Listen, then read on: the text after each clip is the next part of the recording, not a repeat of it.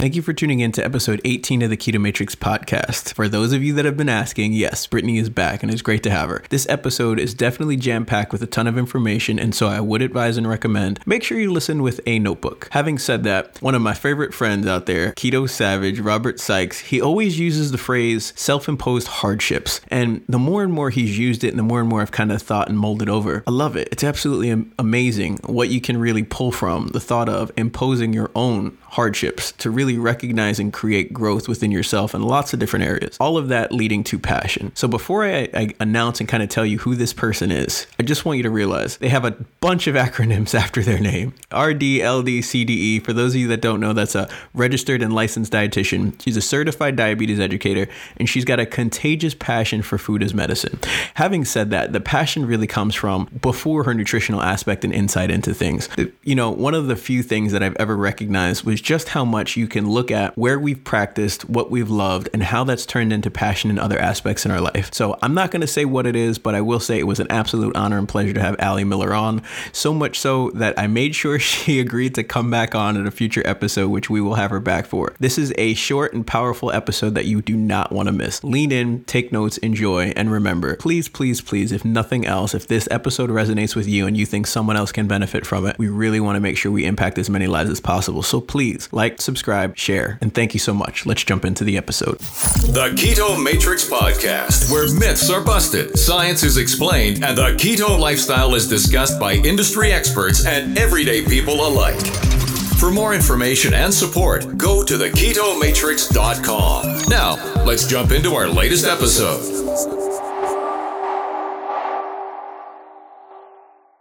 Okay, good evening, Brittney, Ali. How are we doing? Good. I'm rocking. I'm pumped to be here. Awesome. Okay, so I think this is apropos that Ali, you are a much anticipated and waited guest. Like super excited that you're here. But then I'm also super excited. Brittney, this is our first time recording in forever. I feel like the listeners are gonna be like, yes, this is a power packed episode. She's back. So I don't know that they'll be as excited that I'm back that we have her on, but um, yes, I will I'll I'll accept that excitement anticipated. I don't know. I don't know. I feel like people have been like, Neo has gone rogue. He's just been talking and talking, and as you so eloquently put earlier, uh, my my episode. I was just about to say this one is going to be shorter than yours that happened while I was gone. So, well, at least listen. At least the listeners know. Seriously, when we say that you keep me reined in, it's the truth because I mean I'll just talk forever. So, um, thank you both for taking the time out to hop on. I appreciate it. No problem. I'm excited for the episode.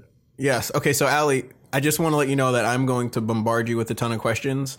Um, you do not have to answer them all. You can always tell me to shut up, or you can def- deflect and ask Brittney a question because I seriously oh. do lo- love to talk and I don't want to um, go down many of the rabbit holes that I know will come up. But one of the things that you know, as I was kind of like, oh my goodness, she said she can come on the podcast. Fantastic. Um, I was thinking about just like the time of year that we're in and the stress and the amount of pressure that are on a lot of people when they kind of look at and go through deciphering the holidays and how all those things come through. And before we kind of delve into your thought process and approach on not only like the, the mental aspect of it all, but, you know, kind of how to deal with it, I'd really like to, for those that do not know who you are in any way, shape, or form, kind of get a little bit idea of your background and kind of why would we even be interested to have you on, Ali? Who are you? What sure. Do you do? I don't I don't know how exciting I can sound, but yeah, I, I'm a registered dietitian and what makes me unique is my background is in naturopathic medicine. So I went to Bastyr University outside of Seattle, Washington, and I completed my educational background there. And I was considering becoming a naturopathic doctor but I decided to become an RD so that I could kind of have like a leg on both banks of the river one on allopathic conventional medicine as a registered dietitian, and the other leg on the naturopathic. So I say that my practice is really guided by nature, but grounded by science and evidence based practice. And I used functional integrative medicine as the modality of treatment with my patient. Very cool. Now, my question is when I grew up, I wanted to be a pilot. When you grew up, where you were like, listen, I'm totally going into nutrition. This is my heart, my soul, my passion? Or did you have maybe other thoughts at six yeah, man, when I when I grew up, I was eating Swedish fish and drinking Diet Coke. so I was not thinking about being a functional dietitian.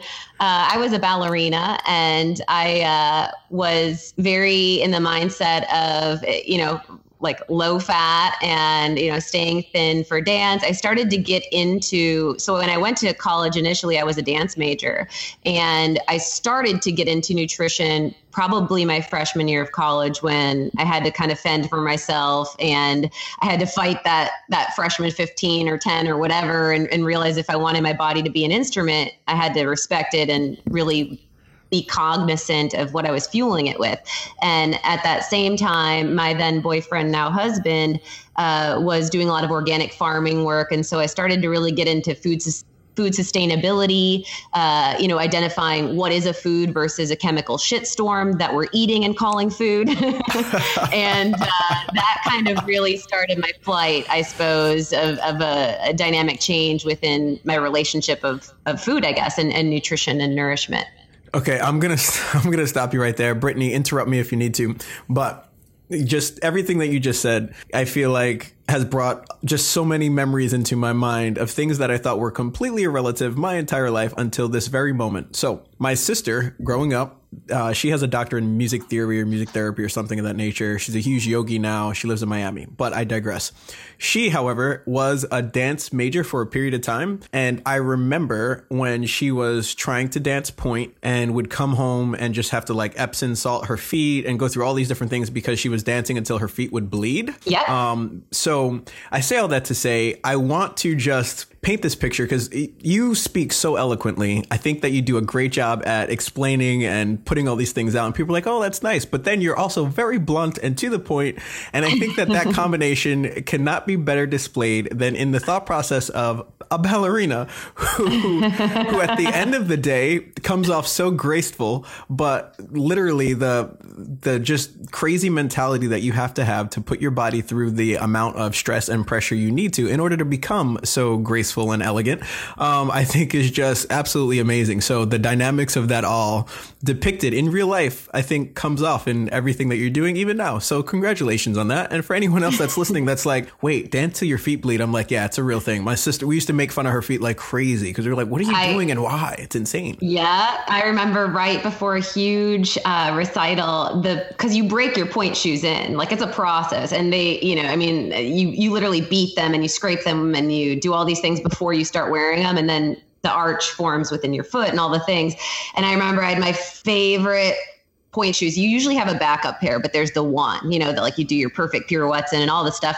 And uh, I, I remember right before as we were in the last rehearsal um, I snapped um, the shank of one, and it was like we kept we kept retaping, we kept retaping. We made it through, but it was just one of those like you know you build up, you can work it to a certain magic point, and then it's done, and it's pretty pretty wild process. And I've bled through a lot of pointe shoes too, for that matter.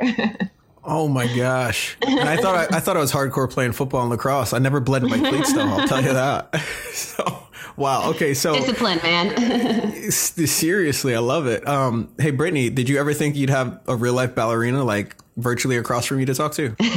uh, I did not. I did not. Um, um, but I will say, just from like the pictures and the videos and stuff, like you see, anytime I go to um, the only ballet I've ever actually seen is the Nutcracker, but every time I watch it, I just sit there and I'm like, you know, you think you're in shape.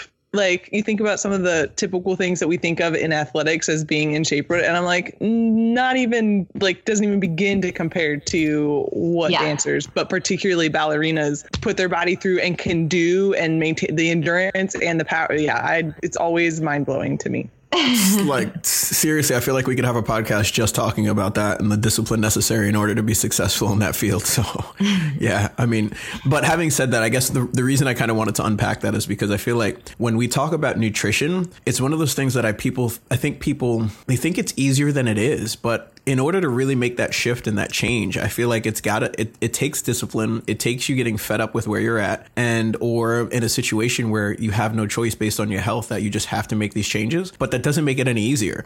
You know, like I think we all at some point in time, um, have bled through our shoes in order to get to a point where we're successfully making that change and shift. And so I'm glad that, you know, we can kind of put the raw unedited out of it's not easy and there's some things that that come to it and Swedish fish and Diet Cokes aren't going to get you there. this is true. This is true.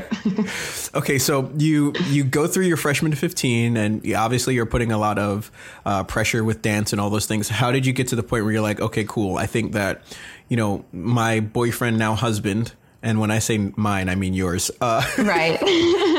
just for clarity, um, is you know kind of going through the farming and growing things, and you're and you're seeing more of what's actually going into food and what you're eating. When does that you know when does that bug hit you that you need to take this passion further? Yeah. So you know, I did the classic like uh, I had the realization of well, I probably am not going to be a professional dancer because I wouldn't be in a university if I was. I would be, you know, at a professional place. So I shifted gears because I didn't want to teach dance for a career and took some time off, worked at a hippie gem store. That was cool. Um, uh, worked at the farmer's market. And then I started working at a hospital as a diet tech because I was interested in nutrition and I wanted to start building my resume. Um, I was paying for my own college, so I always was hustling something.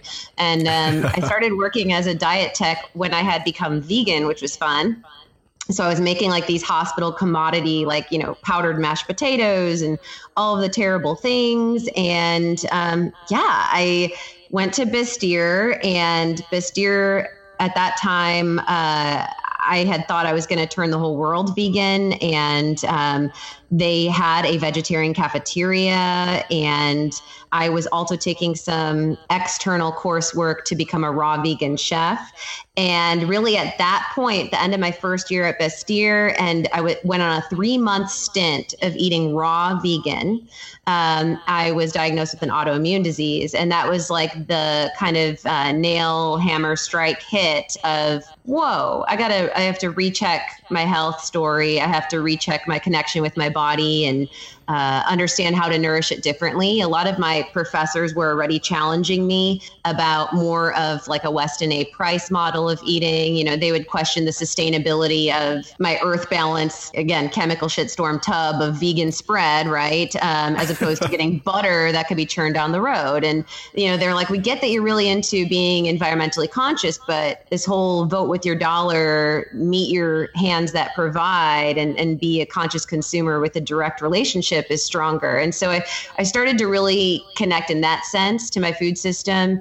And um, when I was uh, getting my blood work done at the at the clinic and was diagnosed with Hashimoto's thyroiditis, I, uh, you know, I knew at that point, crap, I did this to myself. I've been eating vital wheat gluten before I went raw vegan. I was eating vital wheat gluten and soy in everything. Um, and I had a ferritin of three or four, I believe. It was super, super low, super anemic. Um, and I started dealing with onset of panic attacks and anxiety. And I literally, within two months from that three month vegan stint, was eating ribeyes and uh, eggs and all the things and pulled grains out completely and then went hardcore paleo and kind of kept moving the dial in the other way. Very cool. Okay. So for, for those that have absolutely no idea what that is, can you kind of talk through and explain how you were feeling, what Hashimoto, what the symptoms are? Are, what what kind of unpacked how you were living and what the, those impacts were on your day to day. Yeah, so I, you know, like the background with dance and everything. I'm I'm a Type A individual. Um,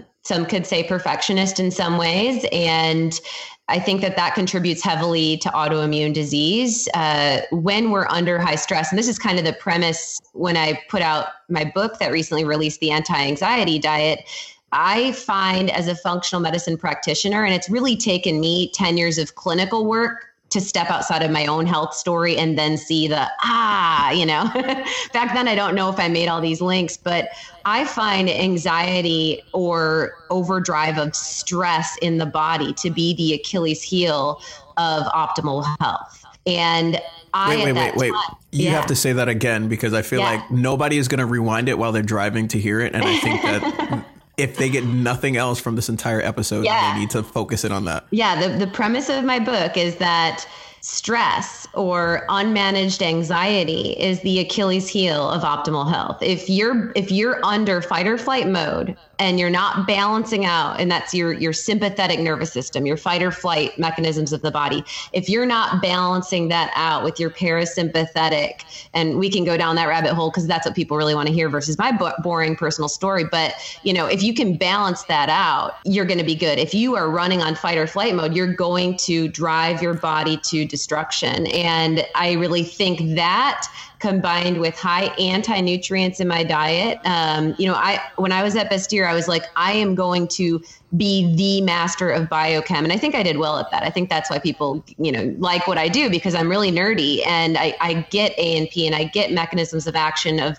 phytocompounds and nutrients and whatnot. But I made sure that I didn't get A's. I made sure that I memorized it. I could recite it backwards. I could explain it better than my professor. And I was like just adamant about mastering my subject work and I, I didn't i mean you know i was up working 18 hour days i also was working two jobs and um, it just all kind of onset unraveled and what it experienced as was shortness of breath severe severe brain fog um, like I said, anxiety in the sense of the physiological onset of like palpitations, arrhythmia, um, I was dealing with a lot of insomnia, grinding my teeth. Um, actually chipped part of a tooth that year. And acne um, or anything like that? I didn't have um, really any. I, I didn't. I was off of birth control at that time because I was in the natural mindset, and I didn't. I didn't have any hormonal stuff then. Um, so so yeah, I didn't really have too too much of that. I was eating clean at that point. It was just not a nourishing diet. I wasn't eating any artificial food colorants or you know high fructose corn syrup or anything like that. But I was eating a lot of raw vegetables um, with a lot of anti nutrients that were just messing with my system and uh, was silencing the feedback that I was getting from my body. Awesome. You know what you, you said? Oh, you know, this is where people really, I think, get it, and you know, they don't want to hear your boring, boring story. And my thought process you're telling your story is that it's so much easier to relate to. Like for sure. me, I'm a I am a geek just like you. as soon as you start getting out like the technical details, I'm leaning in and I'm like, oh man, that's fantastic. Um, I wish I had like ten years of being able to just really dive deep into some of the things that just pique my interest. But um, when I listened to you talk about how you were feeling and what you were doing and the level at which you were going so hard with it, and still basically feeling like crap. Um, that's the story that has me say, I don't care if you understand what Ali is saying at all or not. I'm sure you can think back to the time that you didn't sleep, were grinding your teeth, were stressed out at work, right. and trying to figure out how you were going to do this, that, or the other thing.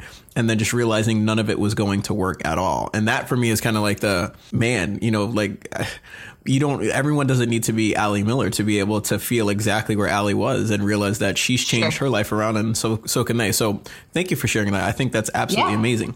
So having said all of that, you said you went from hardcore vegan, raw vegan, to eating ribeyes. Uh, how, how, did that process go, and how did you explain that to everyone? Yeah, so yeah, I know. And it was like I was in Iowa before I moved to Seattle. I was like the president of the Animal Welfare Act and you know, all the all the things, you know.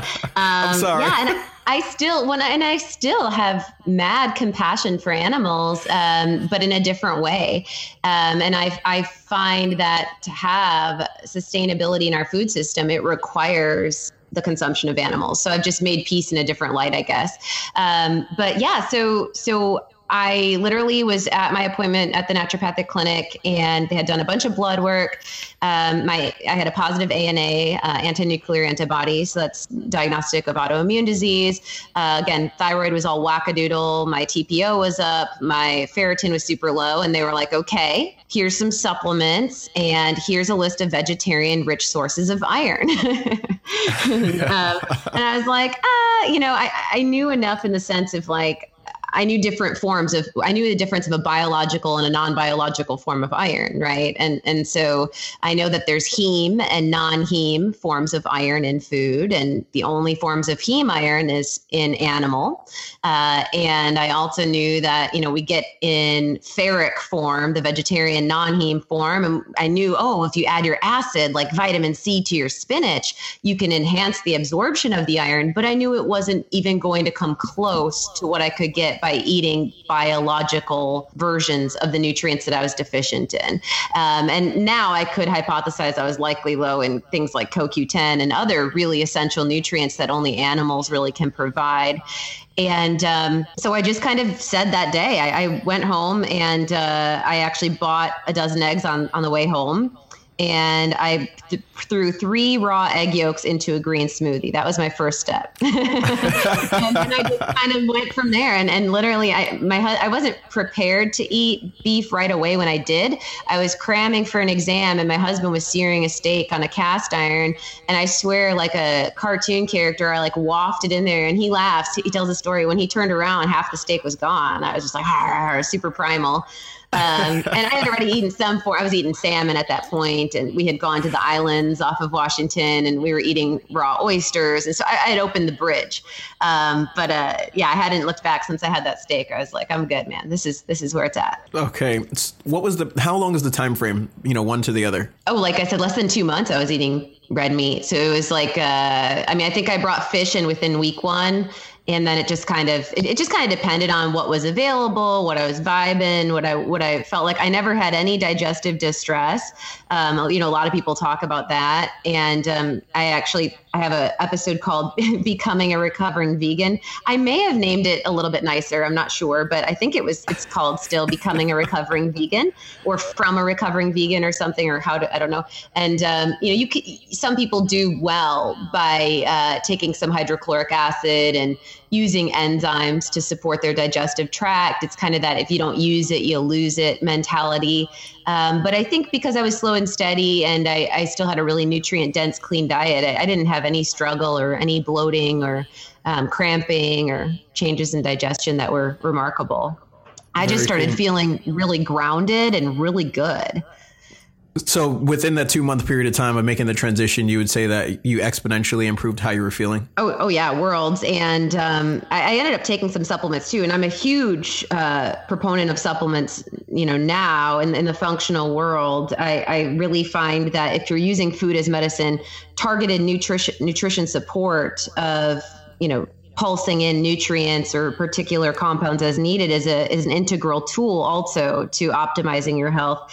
Uh, but I, I, think that foundationally we have to use food as medicine as like a double-edged sword. So we remove what is pro-inflammatory uh, or you know disruptive for the body, uh, distracts our detoxification processes, and we consume an abundance of the foods that drive metabolic processes, upregulate the detox processes and um, have the least uh, anti nutrients or are the easiest to assimilate and use the nutrition that they provide.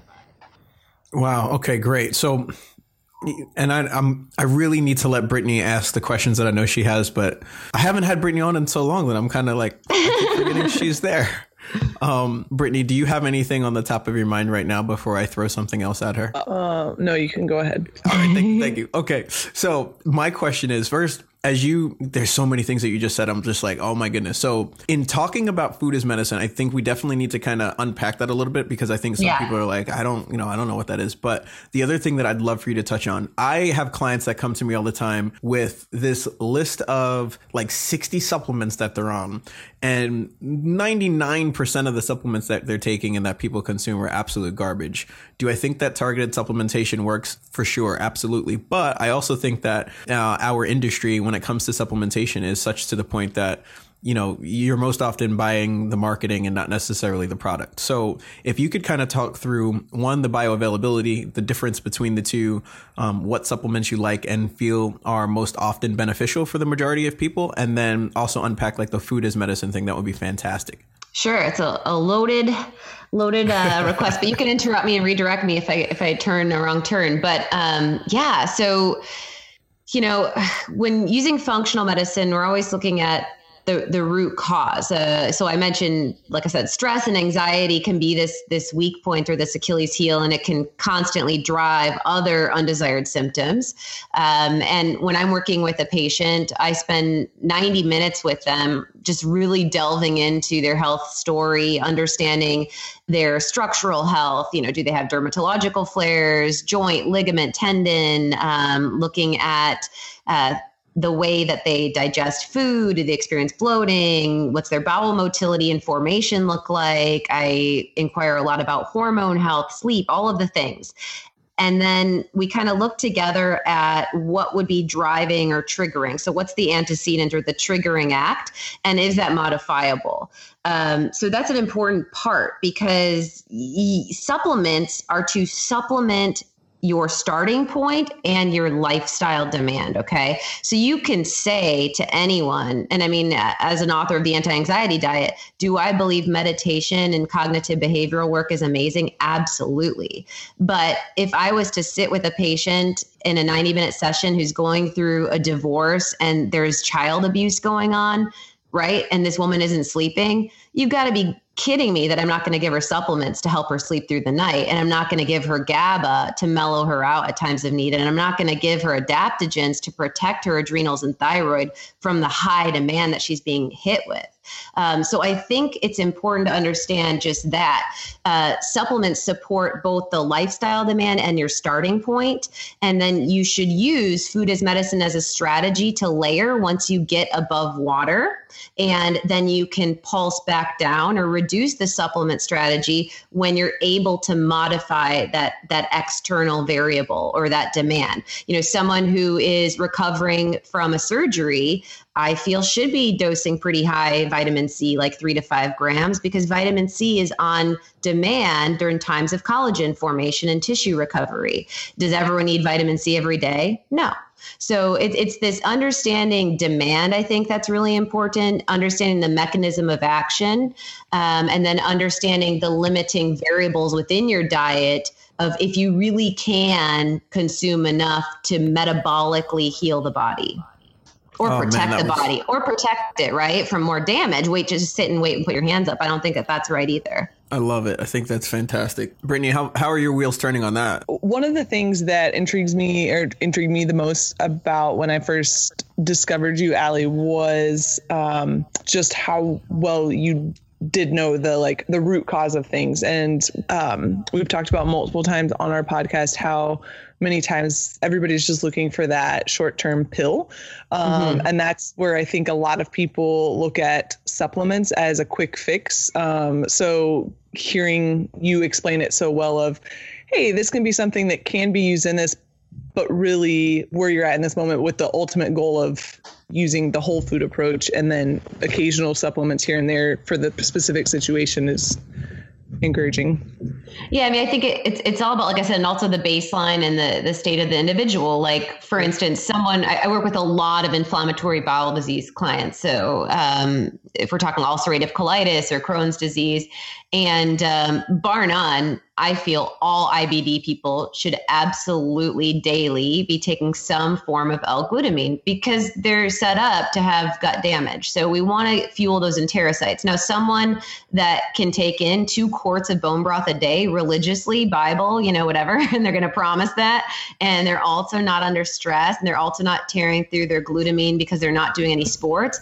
Maybe they can pulse that in three times a week. But most people that have ulcerative colitis and inflammatory bowel disease need that. Um, and so again, it's just kind of understanding what's my risk factor. And um, I think I think on both ends of the spectrum, we can over or underdo. And I don't like to throw out the baby with the bathwater. You know, I think that it's important to understand mechanism of action and, and what is the need. And do you want to be on a low dose steroid daily, which has more harmful side effects, or L-glutamine? You know, I mean, I, I would choose L-glutamine, but right. I think that's the, the natural the natural choice for sure. Right, right, right, right. Um, okay, I'm just like I don't want to say I'm blown away. I'm, I'm thinking about all the questions that I have and trying to stay true to what I said at the beginning of this, which is that people right now are under this crazy amount of pressure to, you know, oh, it's January. I want to make sure that I get on this new bandwagon of changing my life in XYZ formation. Um, and, or, you know, I'm currently already underway with whatever transformation they're trying to make and are feeling the pressure of, you know, eating with their family and making the memories that are surrounded by food. I know I've talked about it before and, and I'll say it still, you know, the the emotional aspect um, that I have with food is is very real, um, and the anxiety I think that's created by either a trying to resist said food temptation or um, b you know succumbing to the temptation and then the guilt that then comes after is something that I feel people need to be freed from, um, freed from in the sense that I think that there's more to it than just them beating themselves up and really understanding how some of the foods that they take in can impact those things. Um, but I also know that we don't have time to really go through addictions and how those addictions play out and everything else. But if if you could say, you know, obviously, I think um, one of the things I respect about you so much is that you don't just diagnose without testing, without actually getting levels and having a baseline to then treat appropriately with, right? Um, where I feel like, I mean, let's let's be honest, conventional medicine most often that's what we're doing. You present X Y Z symptom, I'm going to prescribe you X Y Z drug, and then after you tell me how you've responded to said dosage, we'll adjust. Um, I love the fact that that's not your approach. Um, and I'm laughing because, or a really ego driven doctor says, "Oh, just just you'll get your body will get used to it." they don't even listen to the feedback. They're just like, "Oh no, this is this is what you need. You'll be okay." yeah, take That's take terrible. two of those and don't call me. Um, right, exactly. oh, that's it's you know what we're laughing, but it's so sad. I know it's terrible. It uh, but having said that, like, what are some of the things that you can say unequivocally are I don't want to say triggers, but things that people should say, hey, if you if you really don't want to go backwards if you want to continue making this change and and do it in a positive way you know practice these things. Like for me for instance when someone comes to me and says you know i haven't had any cheats as far as sweets this or that or the other thing i'm not taking in sugar um, and I asked them, are they using any type of like artificial sweeteners or even things that are natural sweeteners? And the, the, the response that comes from that can be driving the cravings that they're having for other things. What are some of the things that people can do surrounding this holiday season right now to, you know, help move in a positive direction and recognize some of the mental connections? And I recognize that that's a very loaded question. Yeah. Yeah. But, um, so like an actual technique or uh, behavioral?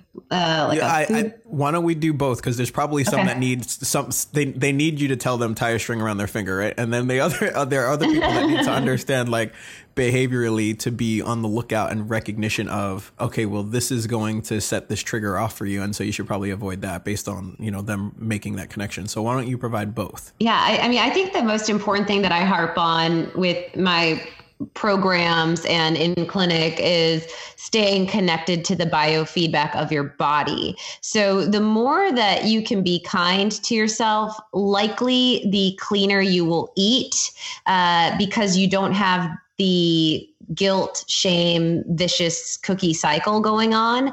Um, if you are kind to yourself and you actually listen to what your body is saying um, from what you're putting in your system, and you use that as information. Again not to shame yourself but use it as information. Like i had popcorn last night and i was constipated. That's a feedback right? Or i had this and my joints hurt the next morning or i ate that piece of whatever and i'm bloating or dist- i'm bloated or distended and when i drink bone broth i feel really energized i feel really uh, you know grounded or whatever it is I, I think it's important to make patterns and feedback with your body first and foremost. And you're going to get more sustainable outcomes in that sense versus really getting dogmatic and thinking of things as such a rigid yes no strategy um, and if you don't tie emotion to intake if you can try to neutralize it as just fuel you're putting in your body and listen to how your body responds to it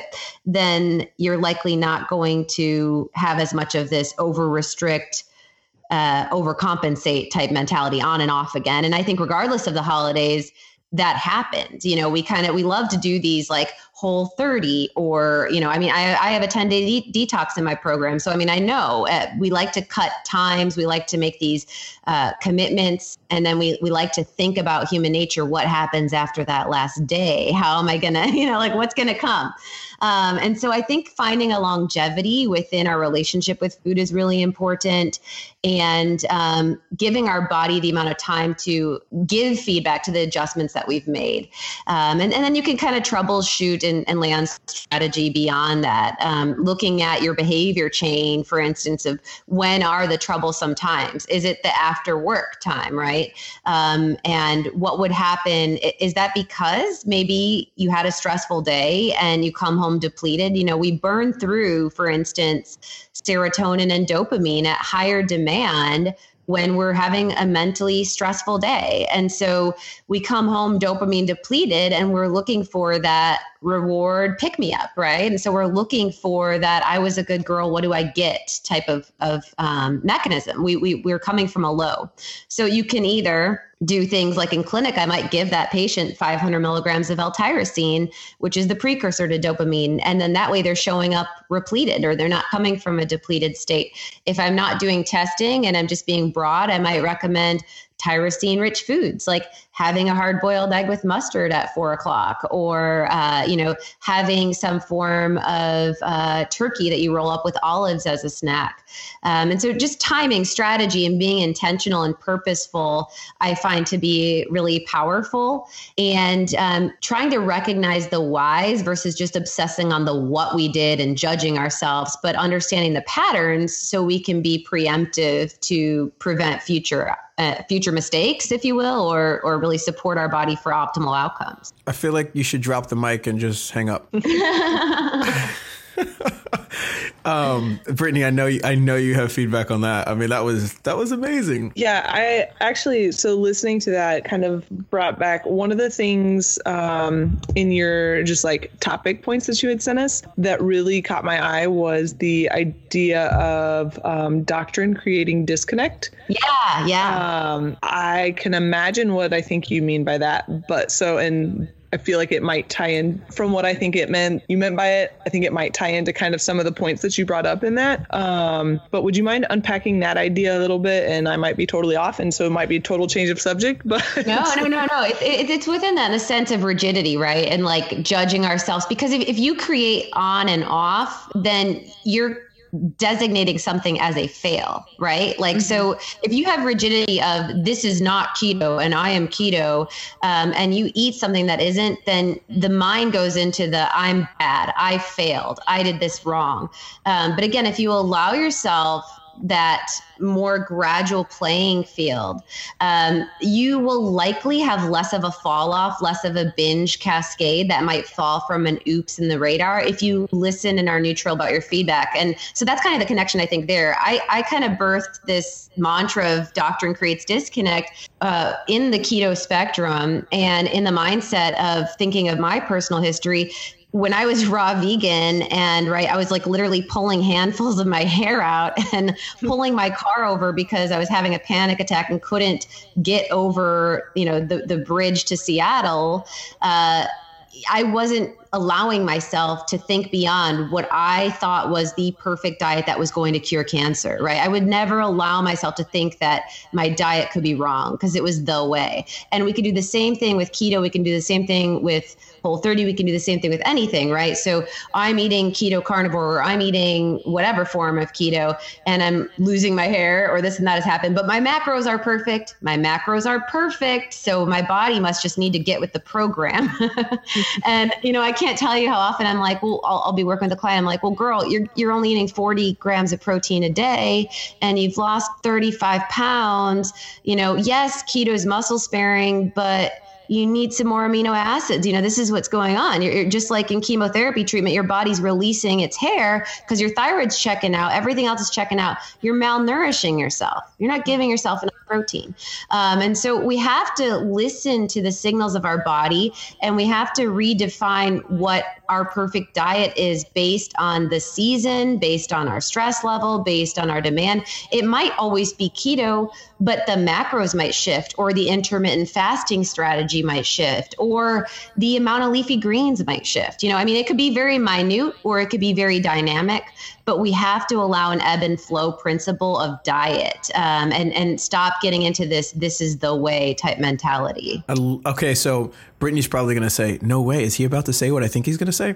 I love I, I love that. Um, I feel like okay, so for those of you that are listening that have been coached by me or recognize how I do things, I am very black and white. But I'm very black and white for seasons, and I feel like sometimes that that season that someone's in, you know, like how they start or um, when they're going to make changes and and whether or not they get to that that point, I feel is lost in translation sometimes when I say certain things, and so I think that was very well eloquently put because you know how I started for example is definitely not how I eat now and it shouldn't be because I'm not in the same position I'm not in the same situation. And for that matter depending on what my work schedule looks like tomorrow I may adjust what I need to eat in order to deal with um, you know the higher level of stress that I may have tomorrow than I would differently. But having said all that I feel like that is just one of those things that people have to recognize. I think that's absolutely epic because you know know, I am very black and white, and I feel like I do cause, and Brittney, I'm sure can agree with this, some to feel very either on or off,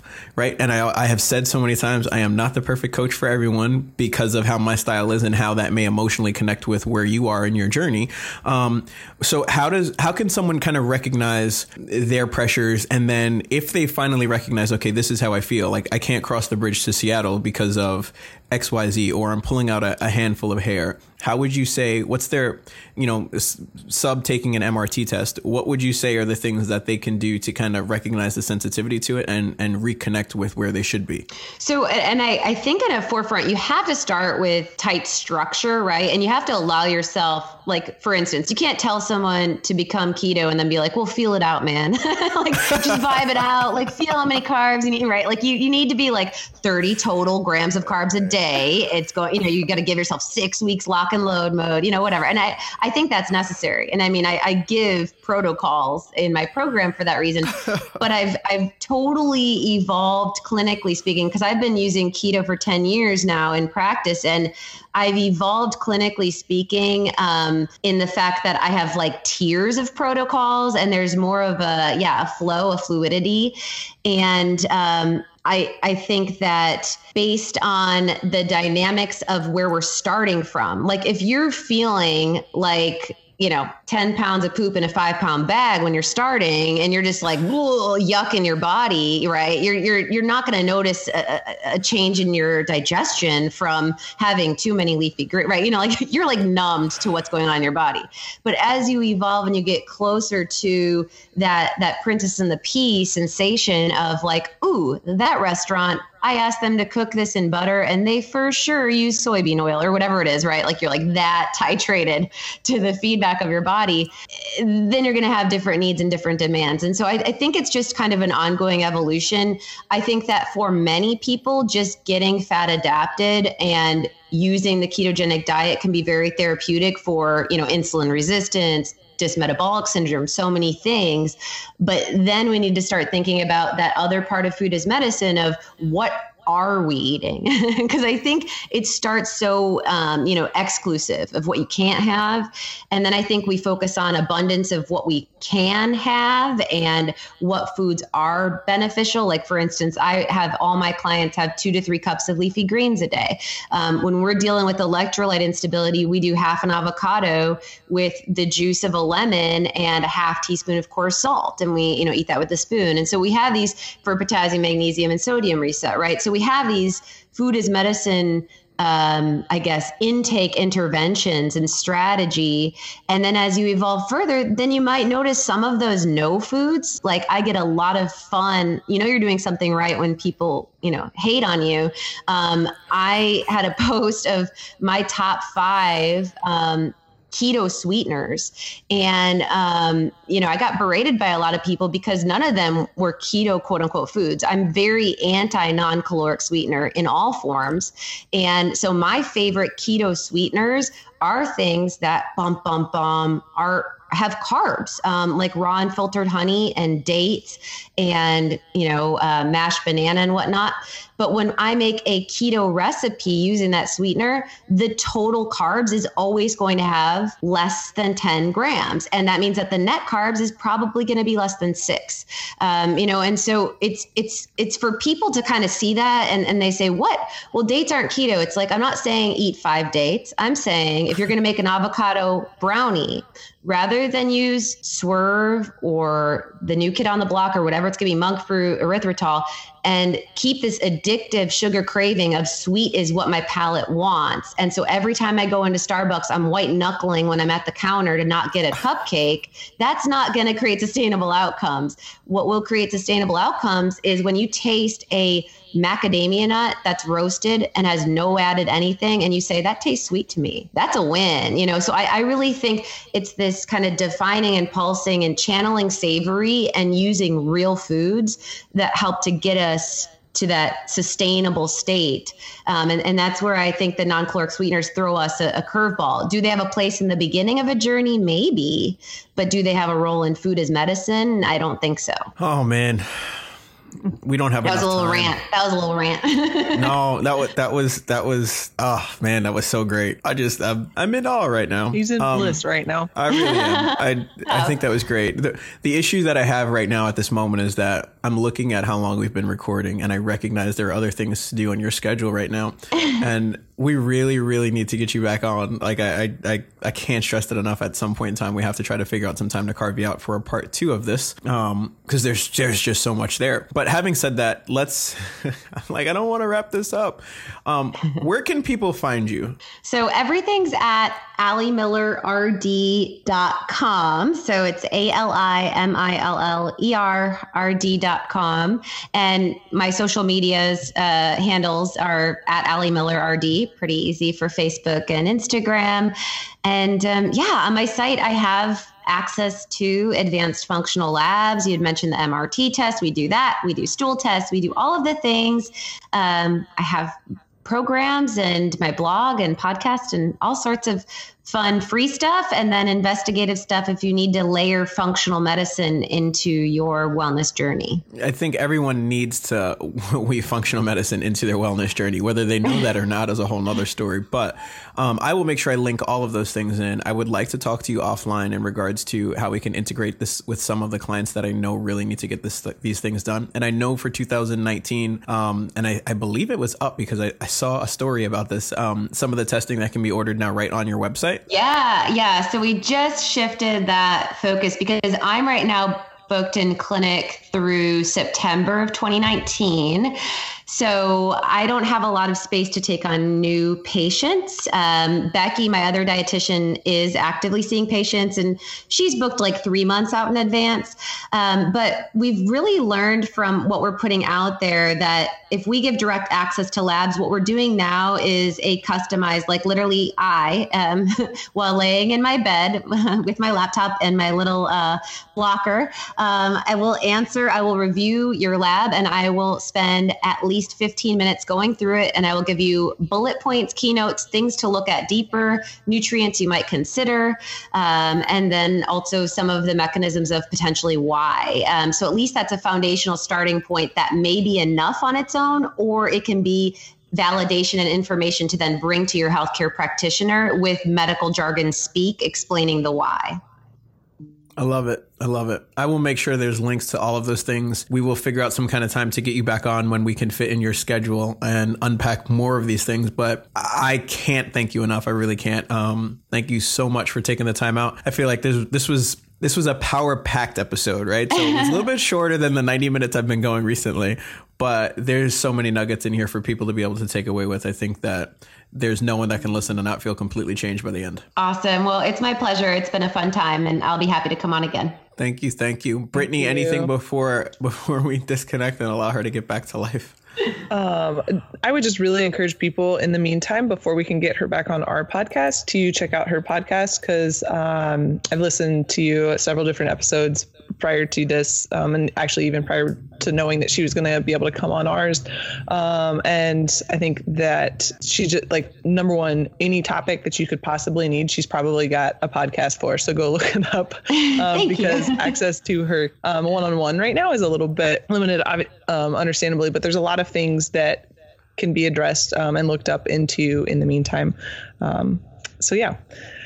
Yes. And we just made it searchable. Like you can literally like put in the term PCOS on my website and you'll get like three episodes or oh, four. Awesome. Um, yeah. So like you can literally put in sugar cravings or uh, insulin resistance or anything. And if we literally, we may even have a topic titled that, and then we'll at least have four or five episodes that tag under that term. So that should be helpful. Cool. Too. I will try to yeah. post some of the top five that I like that I that I know I've listened to that I love, and in the show notes as well. The last thing I'm going to say is this before we let you go um, your analogies have been absolutely fantastic. And I know beyond the shadow of a doubt, it's because you currently reside in Texas, correct? I do, yeah. Okay. okay. Do I sound so, like a Texan? What? Yeah, you do. You, you totally oh. do. you, you, are you are officially part of the country of Texas. Um, All right. having, having said that, what's your fa- what's your favorite Texas analogy? Oh man, Texas analogy. I'll I'll go first. Mine okay, is yeah. God willing and the creek don't rise. I don't. Mine is just what keep Austin weird. Does that count? That's not an analogy at all. no, My favorite, at least for this episode, was when she said ten pounds of poop in a five pound bag. I, I was know. like. Oh my gosh, that is such a good description though of how you feel sometimes. Like I'm That's like thinking my back, husband, I'm like, yeah, and it's better awesome. when you say shit. And I already had said shit, so I should have just said it the right way, but I was filtering myself. Yeah. Oh, yeah. When, yeah. babe, babe, I feel like 10 pounds of shit in a five pound bag. It's pretty good. That's awesome. Like, yeah, you're right. You can, you, you can feel that. yep. You totally know. You're like, yes, I can identify when I have felt like that multiple times. All right, so we're gonna start a new hashtag. We're gonna talk about it right here. And anytime you hear a crazy analogy or there's some kind of weird way you're feeling, you need to hashtag it totally Texas. okay, sounds good. Thank you guys so much, Ali. Have a wonderful night. I appreciate it. And we will get in touch with rescheduling for part two of all of this craziness. A pleasure. The Keto Matrix Podcast, where myths are busted, science is explained, and the keto lifestyle is discussed by industry experts and everyday people alike. For more information and support, go to theketomatrix.com.